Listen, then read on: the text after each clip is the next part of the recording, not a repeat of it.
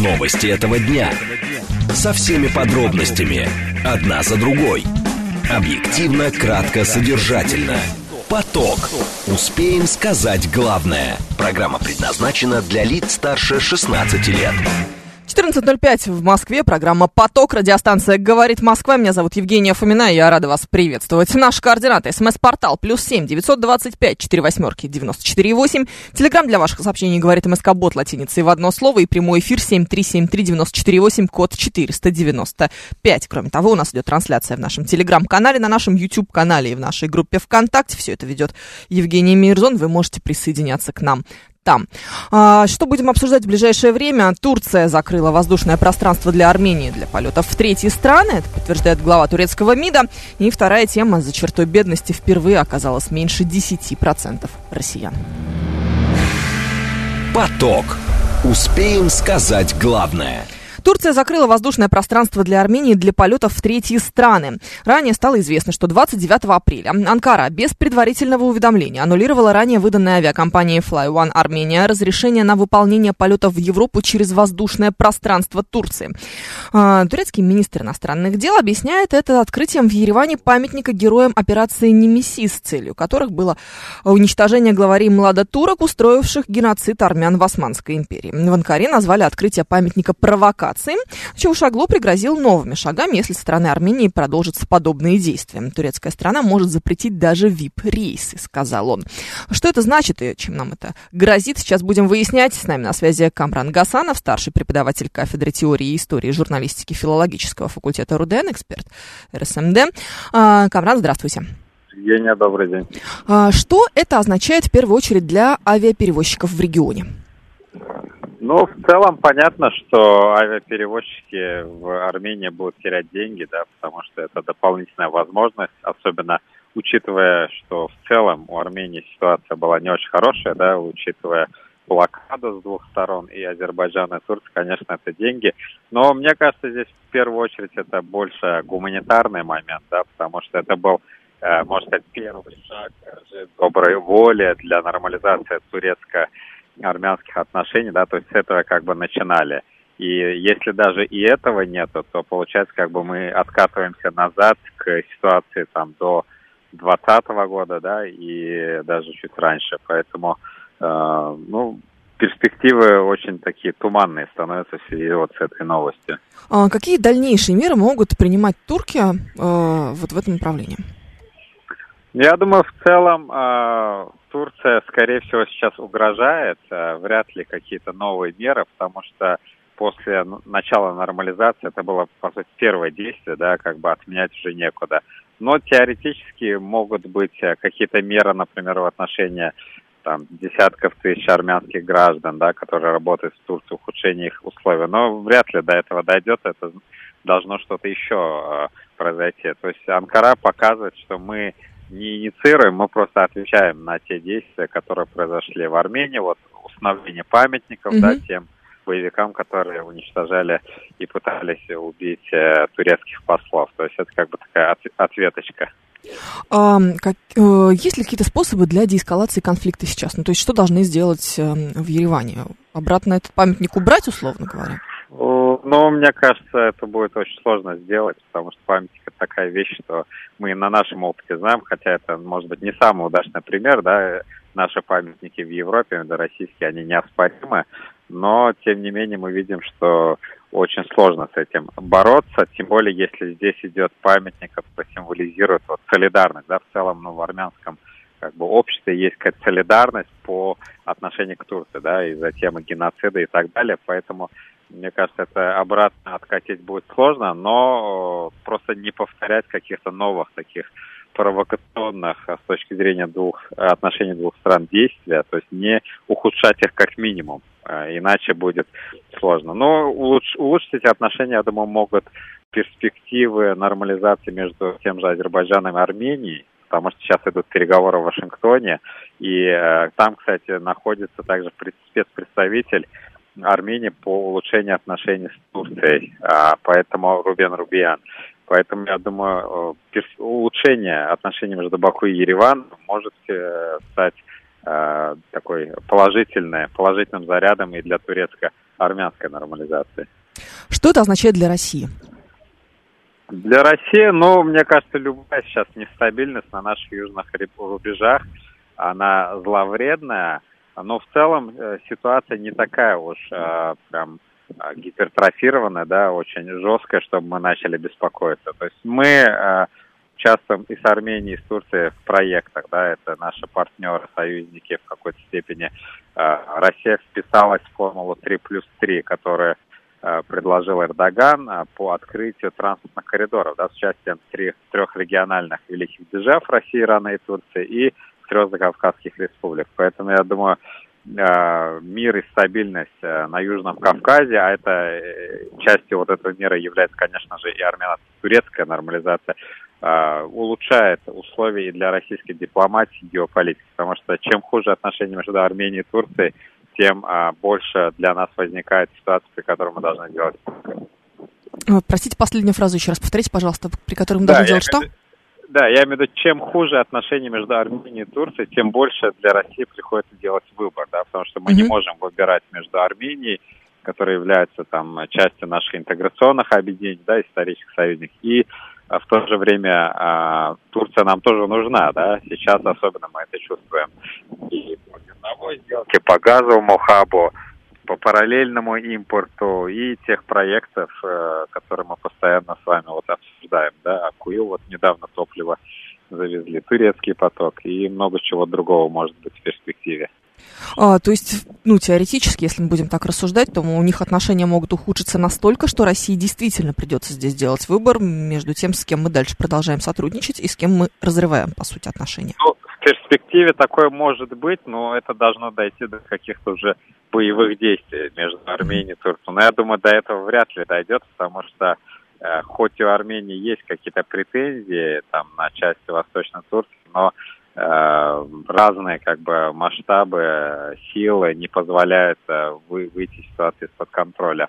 Но в целом, да, это ограничивает нашу дипломатию, поэтому э, лучше, когда и Армения, и Турция находятся в хороших отношениях, как и Иран с Азербайджаном, да, потому что и с Азербайджаном, и с Ираном у России стратегические связи. И мы тоже, было заявление МИДа, да, когда вот Иран проводил учения масштабные, что это не способствует э, миру в регионе. То есть мы как бы Иран не хотим обижать, но тем не менее вот э, это все нас беспокоит.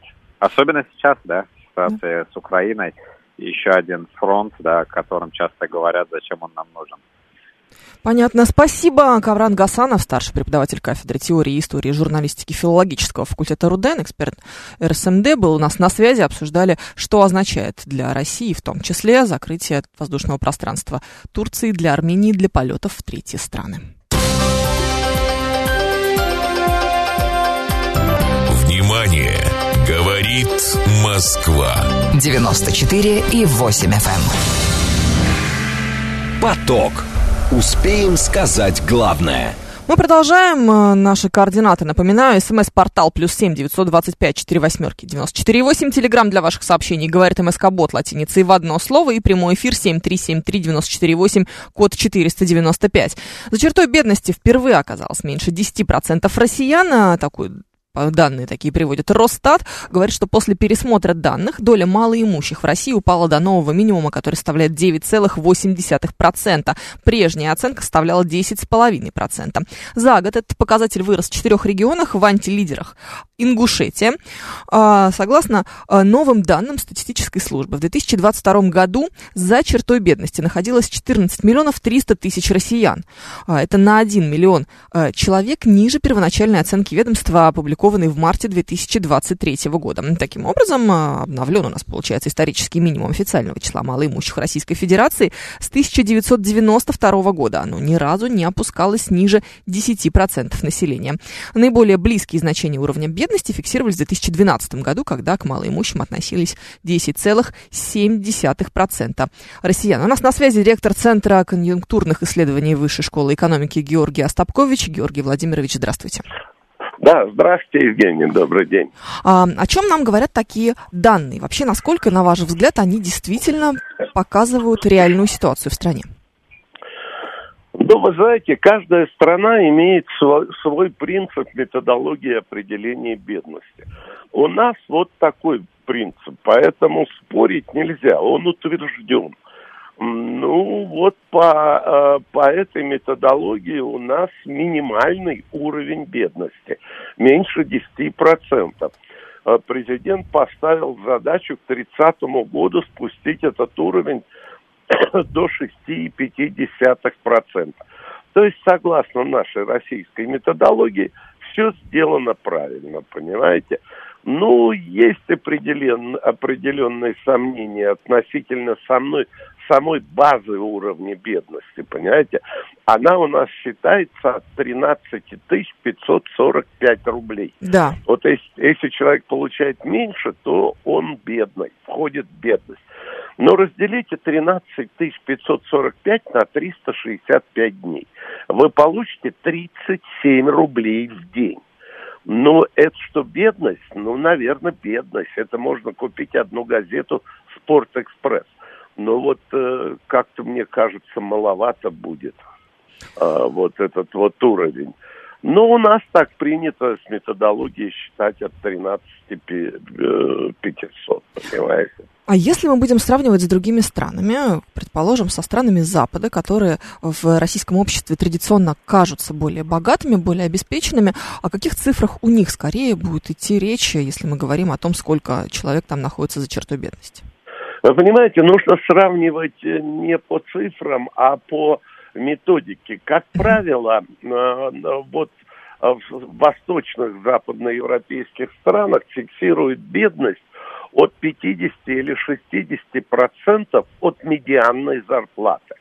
Условно, даже не условно, а по данным Росстата у нас медианная зарплата 32-35 тысяч. Ну, возьмем 35 тысяч. 60-50% от 35 тысяч – это 17 с половиной тысяч. Вот такой э, был бы критерий. А 60% – это 18-19 тысяч. Но если бы у нас был уровень бедности 19 тысяч, то, наверное, бы у нас было бы не под 10%, а выше. Вы понимаете, ведь можно уровень бедности завтра спустить до 6%. Поставить критерий не 13 500, а, например, 10. 11. Ну, 10.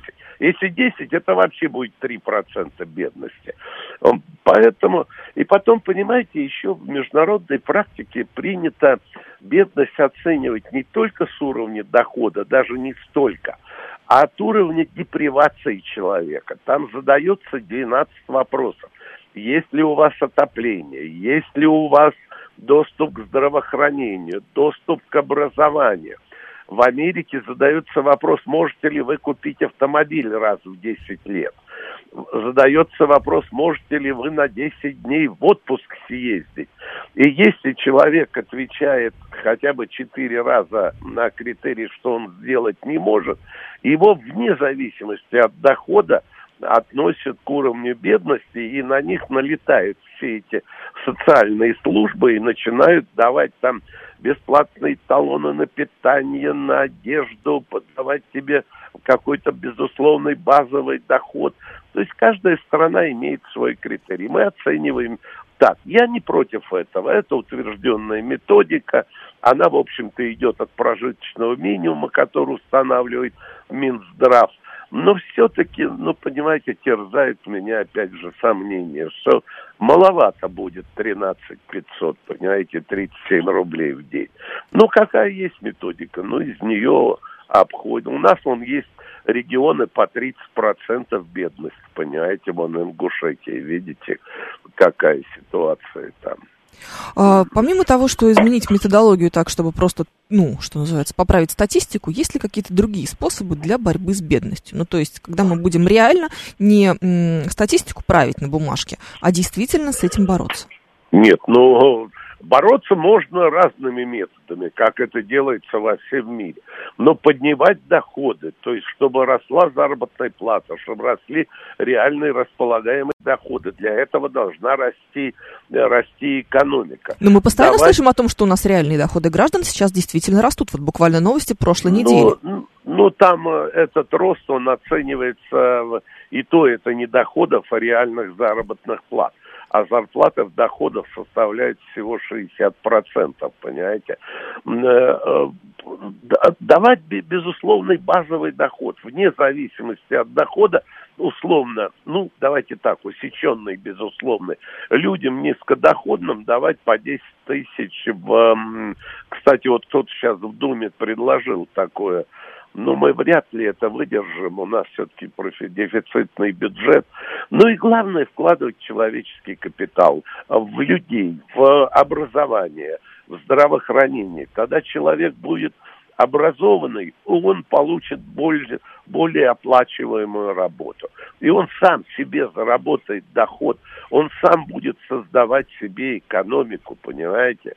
Ну, так что это уже миллион лауреатов Нобелевских премий по экономике, это уже 350 раз э, написали. Но вот мне подсказывают, что миллион не было э, лауреатов. Ну, сколько было, они все э, это писали. Но те цифры, которые есть, они реальны по той методологии, которая оценивается в России – это действительно успех. По крайней мере, мы впервые за все существование новой России опустились в уровне бедности ниже 10%. Смотрите, ну, наш слушатель дядя Вася пишет, что я вот тоже был типа малоимущим, когда жена была беременна, просто получал зарплату в конверте и получил отличную помощь от государства. То есть он говорит о том, что официальная статистика несколько может отличаться от реальной, потому что вот смотрите, Согласен. на самом деле, да, мы все прикидываемся чуть беднее, чем мы есть, чтобы... Да. Согласен, но он же, вот понимаете, получение зарплаты в конвертах – это неформальный вид деятельности. Он ходит на границе между административным и уголовным кодексом. Вы знаете, какая у нас объем неформальных зарплат в экономике России? 10-12 триллионов рублей люди получают в серую. Это по данным Минфина. То есть не платят налоги а с 12 триллионов заплатить хотя бы, ну, НДФЛ 13 и там какие-то страховые еще 30%, это будет 3,5 триллиона. А 3,5 триллиона это стоимость Сочинской Олимпиады со всеми, я не знаю, дорогами, туннелями, спортивными сооружениями. То есть вот неформально такая сумма пролетает мимо, у нас неформально очень много платят. Но это, кстати, платят везде, но платят по-разному. То есть неформальный бизнес присутствует везде. Но, например, в Исландии он составляет 3%, а в Судане и в Нигерии больше 80, больше 90. У нас примерно неформалка составляет около 20%. А ну, в Азербайджане 50. Ну, я бы не сказал, что это много. Это э, в нижней половине, понимаете. В Азербайджане 50% неформалка получает по неформалке. Ну, мы же, как всегда, хотим, знаете, не с Азербайджаном себя сравнивать, а с Исландией. Ну, с Исландией сложно сравнивать. Да. Там закон и порядок поставлен на совершенно Исландия и Ирландия. Это страны с огромным законом и порядком и огромной ответственностью людей за налоги. Ну, в общем, там какая-то другая, другая ментальность. Но это именно ирландцам и исландцам. Это такая специфика у них. Я не знаю, хорошо это или плохо. Ну, наверное, хорошо. С другой ну, стороны, Существуют ли какие-то методы, которые могут простимулировать население отказываться от вот этих выплат в конвертах и честно платить налоги? То есть мы сейчас видим, э, как это в карательную область работает, то, что происходит сейчас с блогерами, которые не платили налогов на какие-то сумасшедшие совершенно деньги. Но каждый человек, который получает там свои 35 тысяч рублей в конверте, он же думает о том, что, господи, ну я кому нужен с моими 35 тысячами рублей? Это же несерьезно, до меня никогда не дойдут. Ага. Нет, но вы знаете, мне кажется, таких стимулов нет. Если ты получаешь прозрачную зарплату, еще к тебе приходит твой работодатель и говорит, на тебе в конверте еще тридцаточку, понимаете? И я что скажу, нет, я не, я не такой. такой, я не буду брать ваши эти 30 тысяч, они мне давить будут. Другое дело, возьми ты эти 30 тысяч и пойди сдай налоговую декларацию, 13% из них пускай вычтут. Ну, но, в принципе, я таких людей не... Ну, может быть, и есть такие люди, Нет, которые... но мы, наверное, должны здесь говорить о том, что изначально при трудоустройстве человек должен говорить, нет, я в конверте зарплату получать не желаю, дайте мне, пожалуйста, это да, все нормально. Это, э, это я с вами согласен. Но, понимаете, он, э, вам работодатель скажет, хорошо, ты не будешь получать в конверте, но тогда ты будешь получать не 30 тысяч, которые я бы тебе сделал через прозрачную и конвертную, а если ты пойдешь в светлую, прозрачную, ты будешь получать 23 тысячи, то есть на 7 тысяч меньше. Ну, вы почешете голову, скажете, ну ладно, бог с тобой, давай мне. То есть ведь э, у, делая по оплату в конверте, работодатель уходит от налогов на фонд оплаты труда. И он это выигрывает за счет ухода от налогов. И за счет этого он и выплачивает вам а, в конверте повышенную, повышенную зарплату. То есть все взаимосвязано, это совмещающие сосуды. Как говорится, Бойль Мариот. Там теряешь, здесь приходят. Э, Георгий Владимирович, у нас многие слушатели поправляют, у них лучше с математикой, чем у меня. А, тринадцать с половиной тысяч рублей они делят на все-таки на 30 дней, а не на 365. Речь же идет Нет, о месячном я, доходе. Вот, да. я, же, я же считаю от года, а не Мгм. от месяца. А в году 365 э, и 366 там Ну да. в висо- високосном. Так это я беру в день, в день 37 рублей. Мгм. Пускай слушатели возьмут бумажку, ручку и поделят. Я прям взяла столбик. калькулятор, честно вам скажу. что Ну, возьмите Да, да, да. 13 545 разделить на 365. Сколько у вас получится? Я, правда, в уме это делал, но, по-моему, 37,1. А почему мы делим 13 на, на 365, если это месячный доход? А, если это месячно, конечно, да, Да. согласен. Это, это я что-то не дотумкал. Конечно, на 30 дней. Но тогда более-менее. Это, это, конечно, вы абсолютно. И, и прошу извинения перед слушателями. Да, это- Ко- Конечно, это, это все-таки 400, даже больше.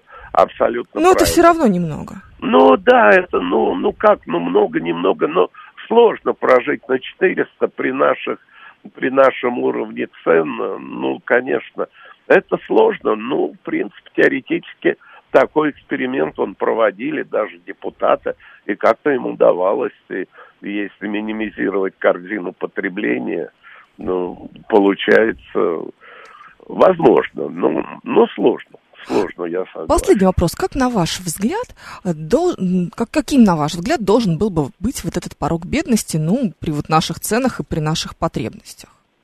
Таких Ну, а чё, э, вот что нам искать какие-то эм, особости, вне Мгм. самости?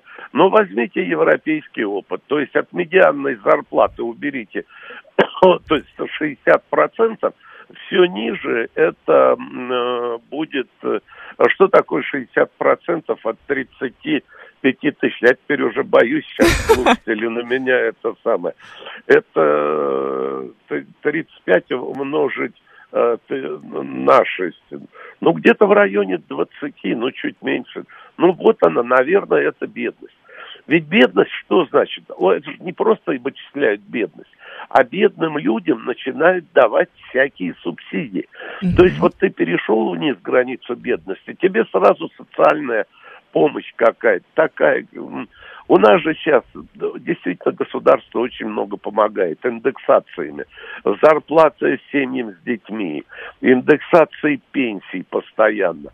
Сегодня у нас предвыборный год, у нас на следующий год выборы президента. А как показывает историческая практика, предвыборный год к гадалке ходить не надо. В сентябре-октябре обязательно низкодоходному дадут какие-то бонусы. Да, Значит, всегда. у нас бедность еще уйдет вниз. Это же все взаимодействие происходит, понимаете? Да, Вот. понятно. Спасибо, Да. спасибо огромное. А, Георгий Остапкович, директор Центра конъюнктурных исследований Высшей школы экономики, был с нами на связи, объяснял нам, а, что означает новый показатель, согласно которому за чертой бедности впервые оказались меньше 10% россиян. А, Сложные математические исчисления мы здесь проводили в эфире. Большое спасибо всем, кто написал нам о сложностях с математикой. Ну, знаете, я женщина с гуманитарным образованием, мне это ваша математика совершенно без надобности. Простите, пожалуйста. А, ладно, на самом деле я серьезно приношу свои извинения и за себя, и вот за Георгия Остапковича. Бывают иногда и такие м, ошибки в том числе. Впереди у нас выпуск новостей, потом реклама, потом продолжим. Новости этого дня. Со всеми подробностями. Одна за другой. Объективно, кратко, содержательно. Поток. Успеем сказать главное. 14.36 в Москве. Э, мы продолжаем. Программа «Поток» на радиостанции «Говорит Москва». Меня зовут Евгения Фомина и наши координаты. СМС-портал плюс семь девятьсот двадцать пять четыре восьмерки девяносто четыре восемь. Говорит МСК-бот латиницей в одно слово.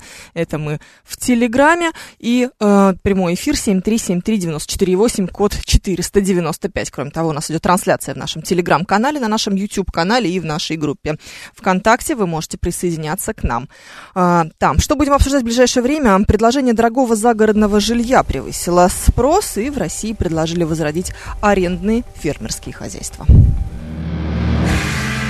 Поток.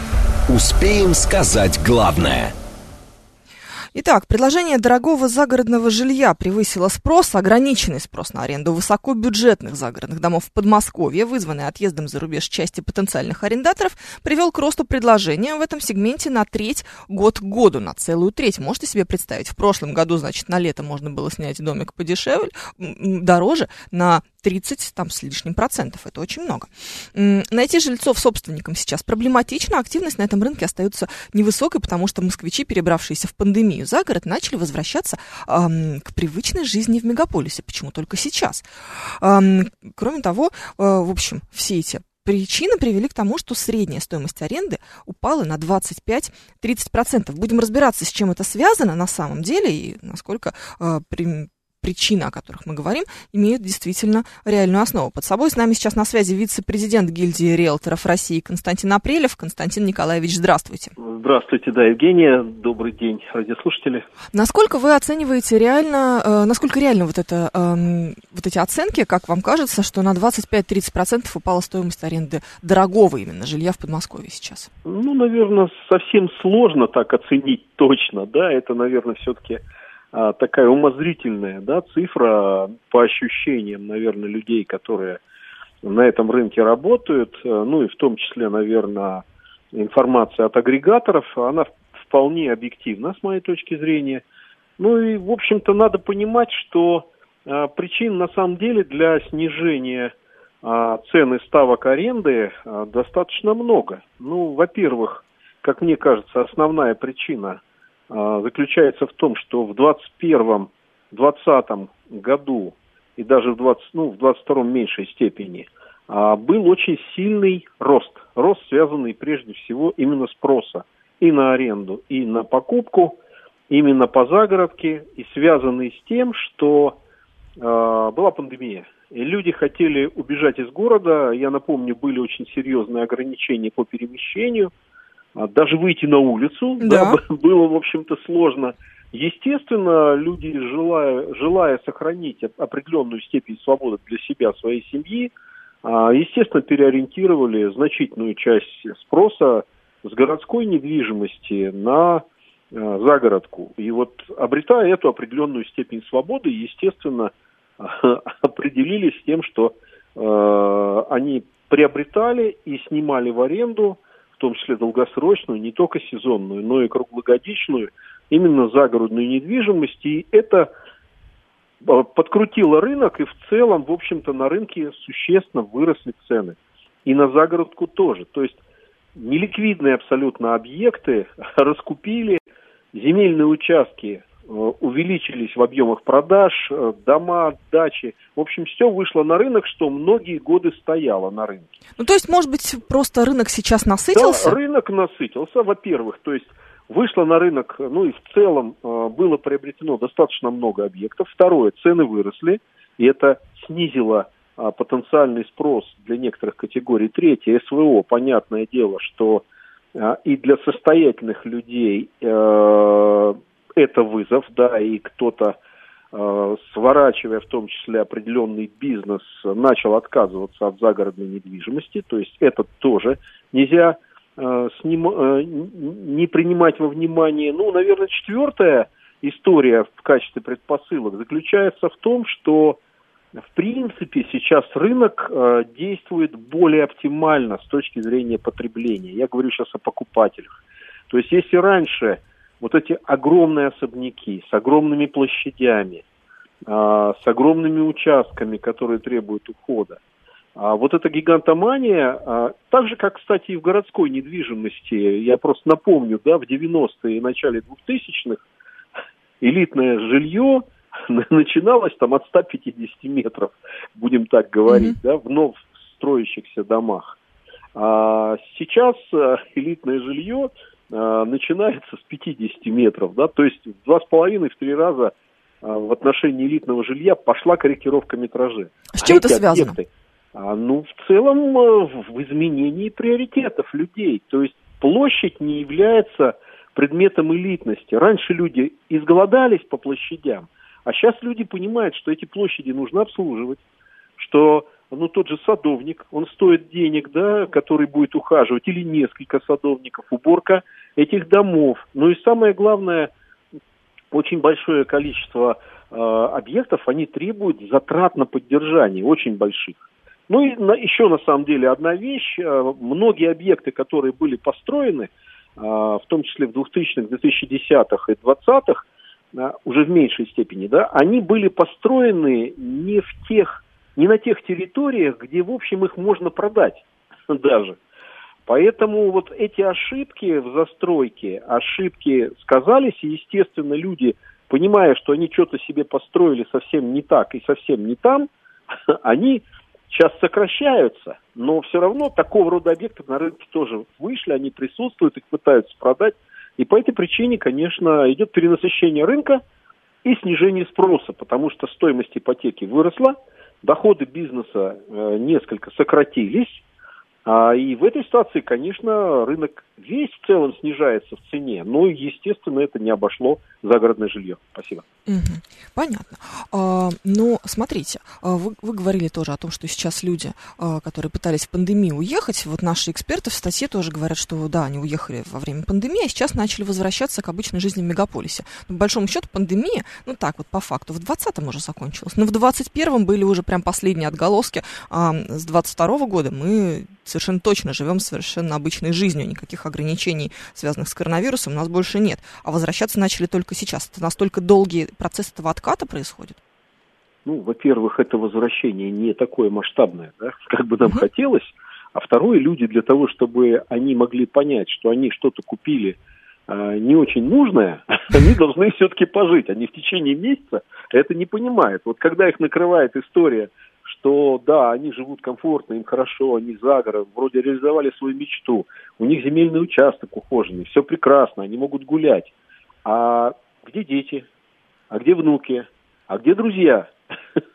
Да. Вот это все, да, оно не всегда приезжает, и не в каждые выходные приезжает к вам, да. И вот э, потеря именно общества. Дальше, вторая вещь, это потеря, в общем-то, в том числе городской среды. Причем я хочу сказать, э, что Москва, Москва-то меняется.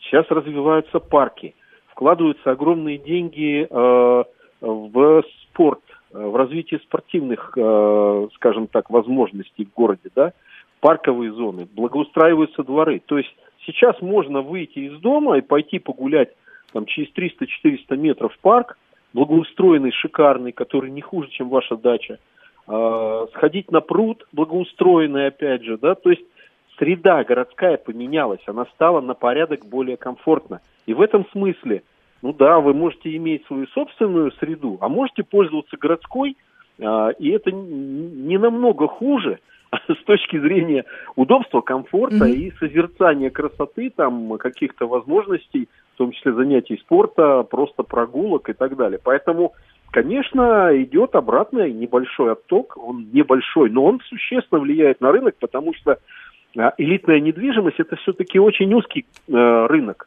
это очень узкий сегмент, и там, ну, не знаю, как бы несколько сотен, да, человек в год э, пытаются продать свою недвижимость. Поэтому вот даже несколько десятков человек, которые поменяли свое решение, они вполне могут повлиять на этот рынок. Ну, еще надо одну вещь сказать, что всегда загородка э, элитная, она была переоценена с точки зрения ожиданий. А новые объекты появляются на рынке, и появляются более современные, и они по другим ценам продаются, естественно, это влияет и на вторичный рынок, и люди начинают понимать, что есть более современные, более интересные объекты там же, на загородке, и поэтому, собственно говоря, их объект, он с каждым годом теряет свою привлекательность, потому что не соответствует по, по метражу, по требованиям, по понятиям того, как это должно быть организовано. И вот ровно такие ну, и объекты, мода тоже меняется, в конце концов. Конечно. И эти объекты, именно они теряют в цене. То есть наименее привлекательные размещены а, в наименее интересных территориях. Причем мы видим, что и транспортные коммуникации развиваются, да, и мы видим, как Москва развивает новую Москву, как область развивает э, несколько регионов, да, что значительная часть новых территорий стала гораздо более транспортно доступна. И вот в этих территориях вы не увидите снижения цены на элитку, а, потому что там стало более доступно. К вам mm-hmm. могут приехать и обычным транспортом, а не только на собственной машине или на такси.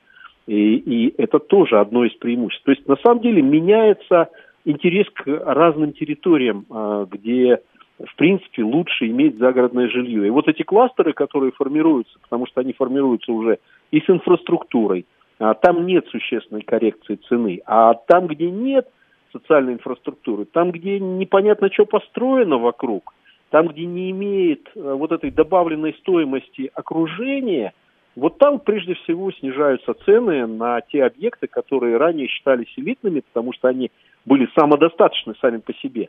А, а сейчас элитность это все-таки и территория, и инфраструктура, и окружение – и, собственно говоря, вот эти все параметры в совокупности. Угу, Спасибо. Понятно. Спасибо. Э, Константин Апрелев, э, вице-президент гильдии риэлторов России, был с нами на связи. Обсуждали предложение дорогого загородного жилья, которое превысило сейчас спрос. Срочная новость. Срочное сообщение. Украина ночью пыталась нанести удар по Кремлю двумя беспилотниками. Об этом сообщает пресс-служба президента Российской Федерации. В результате предпринятых военными и специальными службами своевременных действий с применением систем радиолокационной борьбы аппараты были выведены из строя. Президент России не пострадал в результате украинской атаки. График его работы изменений не претерпел. Все продолжается в обычном режиме. Российская страна оставляет за собой право принять ответные меры там и тогда, где и когда посчитает нужным, отметили в Кремле. Действия киевского режима в Кремле назвали спланированной террористической акцией и покушением на президента России. Внимание! Говорит Москва. 94 и 8 FM. Эм. Поток. Успеем сказать главное – между тем мы продолжаем. Панк 13, кстати говоря, пишет нам, что на Казанском вокзале стоят саперы. Видимо, сообщение о минах пришло. Трафик пешеходов при этом в порядке. Спасибо, что вы нас об этом информируете. Следующая тема. В России предложили возродить арендные фермерские хозяйства. Они должны располагаться на землях сельхозназначения вблизи крупных городов. Такую инициативу направила компания «Этажи» в Минстрой и Минсельхоз. Об этом пишет э, газета «Известия». Авторы идеи считают, что мера нужна для развития отечественного сельского хозяйства, привлечения людей в эту сферу и создания создания доступного жилья в этой местности. В частности, в опоре России заявили, что инициатива интересна фермерам благодаря возможности сокращения расходов на покупку земли. А в Госдуме заявили, что в России следует также развивать так называемые мезогорода. Они должны представлять собой небольшие поселения со всей необходимой инфраструктурой. В общем, в общем, что? А, будем каким-то образом поднимать а, сельское хозяйство и таким способом в том числе. А, Рафаэль спрашивает, что было с Кремлем ночью. Только что я вам об этом сообщила, друзья мои. Вы зачем переспрашиваете э, ну, то, то, что только что было произнесено. Давайте так. Все в нашем телеграм-канале. Радио говорит МСК латиницей в одно слово. Латиницей. Э, вот все слитно, все там обязательно написано в срочном порядке, очень быстро, с комментариями, со всеми э, видео э, кадрами. Вот в частности, э, там как происходило вот это вот сбивание беспилотников украинских, тоже эти кадры есть, они опубликованы. При этом, кстати, Дмитрий Песков говорит, что парад на Красной площади 9 мая состоится, никаких изменений планов нет. Возвращаемся к нашей теме. Друзья, у нас на связи э, Сергей Балаев, фермер из города Коломны, владелец фермерского хозяйства «Эко-деревушка». Сергей Валерьевич, здравствуйте. Да, добрый день. А, как вам кажется, а, возрождение арендных фермерских хозяйств – это хорошая идея, хорошая инициатива?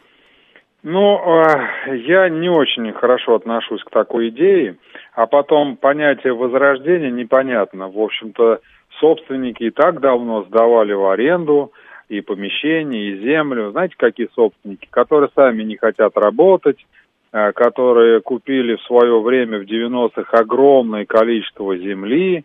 И Чего с ней делать жить... непонятно, да?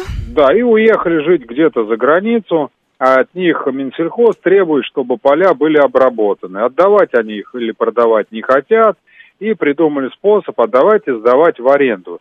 Не очень-то хорошо у них в аренду это все берется, кроме, конечно, э, э, теплых регионов, как Краснодар, Ростов, там каждый сантиметр э, да, используется. А в Московской области, вы обратите внимание, какое количество полей, ну, просто необработанных, или Тульская область. И как э, э, еще человек зайдет, еще будет платить аренду, и так ничего не заработает. Поэтому странная идея, непонятная, которая давно существует и не пользуется особым спросом. А, хорошо, а чтобы привлечь людей вот в сферу фермерского хозяйства, что тогда нужно делать? И вообще ну, нужно ну, первое, ли туда при, привлекать да, людей сейчас? Ну, первое, конечно, людей надо привлечь в сельское хозяйство, потому что без еды мы не проживем. И как мы понимаем, что э, еда должна производиться в нашей стране. Но это целый комплекс мер, начиная от престижности, заканчивая финансированием – избытом, потому что те люди, которые на сегодняшний момент уже что-то делают и выращивают, вот как ни странно, они очень тяжело все это продают, потому что из сетей это целые заградотряды сделаны, чтобы фермер, сельхозпроизводитель, если он не огромный и не холдинг, чтобы он не мог пробиться на рынок. Вот, вот вся система сетевая сделана так, чтобы так было. Угу. Понятно, хорошо. А, ну, а если вот мы будем прям конкретные а, какие-то вот меры с точки зрения именно государства предполагать, ну, помимо того, что мы, значит, убираем эти заградотряды, как вы их назвали, для того, чтобы человек мог пробиться на рынок, там, в э, крупную а, сетевую, в какую-то крупную сеть продуктовую, да, то что еще это может быть? Ну, это Дешевле... должна быть, конечно, это э, должна быть система грантов или субсидирования. Но вот как должно выглядеть субсидирование? Вот мы с вами понимаем, если в семье родился ребенок, то э, родители получают субсидии. Они не ходят, не выигрывают конкурсы, они априори просто по факту э, ребенку до стольких-то лет платится определенная сумма. Как получается субсидии в сельском хозяйстве? Это, это каторга, это такая процедура, которую надо доказать, э, убедить, собрать кучу бумаг, и там из тысячи человек два человека получат эту субсидию. И, как обычно, это будет крупное предприятие. Почему? Ну, потому что там 10 бухгалтеров, 30 юристов, они это все подготовят, вовремя принесут и добьются. Сельхозпроизводителю, который находится постоянно в полях, доказывать, что у него там 100 коров, и он надоил там столько-то литров молока, некогда. И если у него есть продажа молока, если у него есть кассовые аппараты, если все это проходит через Меркурий, по моему мнению, он автоматически, никому ничего не доказывая, должен получать эту субсидию. Это первое. Второе. Размер субсидий должен быть все-таки выше, чем сейчас. Я вот знаю подмосковные фермеры, которые выращивают капусту, а, уходят в минус, и в ноль они возвращаются благодаря получению этой субсидии. Ну, это большие такие хозяйства, они выживают и радуются, что хотя бы сработали в ноль. Вот такой подход должен быть изменен. Сельское хозяйство хотя бы на первом этапе нужно начинать вкладывать деньги, как в какое-то время вложились в свиноводство. И поэтому свиноводство сейчас прекрасно развивается. Смотрите, я хочу, не знаю, открыть ферму вдруг внезапно. А что мне для этого нужно и сколько это будет примерно стоить? Я хочу вот, чтобы у меня были, например, куры и коровы. Ну, первое, э, что вам нужно, это а, где-то получать доход. Отдельно, а, отдельно вне этой фермы. Потому что если вы будете заниматься курами и коровами, вы будете в вечном минусе. Те, э, если, опять же, их строится современное большое хозяйство с каруселями, с тысячами голов молока, у них заранее уже все контракты прописаны. Если вы откроете ферму с десятью коровами, вы с этим молоком будете ныкаться непонятно куда. Никто вас его не примет. На рынке вам будет э, некогда. Машины какие-то, молоковозы вы не сможете э, там То есть вопрос сбыта запустить. в первую очередь. Сначала Сбыт, нужно... конечно. Курицу вы продать не сможете однозначно, потому что курица на птицефабрике растет 28 дней. Если вы будете не пичкать ее тем, чем пичкают они, курица у вас будет расти там, пускай три месяца, четыре, все зависит, конечно, от вида. И вы никогда не сможете доказать покупателю, но почему же она у вас дороже? Вы будете говорить, ну я ее кормлю чистым зерном, она у меня там три месяца росла. Не сможете объяснить. Так же, как сыр настоящий и пальмовый сыр. Вот все то же самое. То есть, в вот. первую очередь, мы начинаем с того, прежде чем, значит, заводить коров, э, кур и прочую всякую живность, которую хочется завести, мы начинаем искать рынок сбыта. И это, это не может быть крупной сетью, как вы уже сказали, и это, скорее всего, не может быть э, какой-то централизованная, какая-то централизованная закупка со стороны государства. Тогда кто же потребители фермерской продукции? А вот, знаете, вот как придется. Поэтому в таком количестве фермерские хозяйства закрываются. В огромнейшем количестве они закрываются. И самое главное, вы сейчас назвали именно самые сложные отрасли. Козы, коровы. Ну, ну просто вот, э, ну очень жалко людей. Ну вот э, вы не представляете. Ну у меня огромное количество фермеров, знакомых продали коровы. Вот, например, начали заниматься ягодой. Вот с ягодой уже легче. С ягодой легче. Даже вот если мы говорим про Московскую область, у вас ягода еще не созрела, она у вас уже продана с полей. Но Здесь нужны деньги, потому что э, ягоду можно выращивать в нормальном количестве для заработка денег, если вы убираете комбайном. Если вы не ходите вручную не собираете, потому что это процесс ради процесса. А где взять деньги на комбайн? Вот, вот вам, например. Угу. Но вы должны обратиться куда-то в банк. Да, банк кредит. деньги не дает. Это миф. Все банки фермерам деньги не дают. Вот вы можете спросить у любых экономистов, они вам скажут все то же самое. Они делают вид, что фермер получает деньги. А огромное предприятие опять получит. Фермер нет, не дадут. Куда идти? Что делать? Гранты. Гранты действительно есть. Вы должны писать бизнес-планы, вы должны идти в Минсельхоз, рассказывать, что вы будете заниматься этим, этим, этим.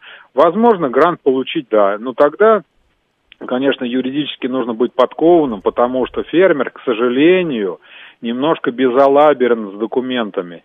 Если у него в гранте прописано, что прицеп номер такой с таким-то колесом, а он покупает другой прицеп, ну, mm знаете, по наивности своей души, не потому что он кого-то обмануть хотел, а ну, она... Понятно, да. А, да, в процессе он подумал, что вот такое лучше значит, деньги у него будут изъяты как нецелевое использование. А какие все-таки самые, давайте, вот у нас остается совсем одна минута, какие у нас самые да. рентабельные, получаются, отрасли в, в сельском хозяйстве? Ну, на сегодняшний вот ягоды день, ну, получаются, так как, да? да? Ну, ягоды, ну, я вот занимаю улитка, для меня улитка это вершина улитка сельского хозяйства. На втором месте для меня ягоды, это действительно так. Микрозелень сейчас очень неплохо.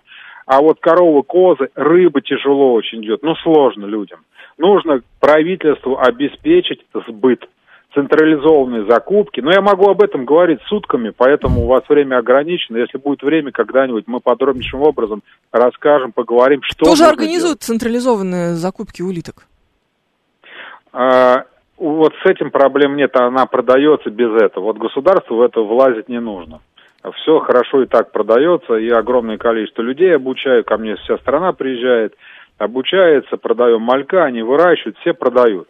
И с ягоды то же самое. А вот коров... У меня было 250 коз, 350 коров. Ну, я понимаю, о чем я говорю. Угу. В общем-то, вот здесь, в этой отрасли, очень сильно нужно помочь. Очень. И срочно. Понятно. Спасибо огромное. Э, Сергей Балаев, э, фермер из Коломны, владелец фермерского хозяйства «Эко-деревушка» был у нас на связи. Э, впереди информационный выпуск, потом продолжим.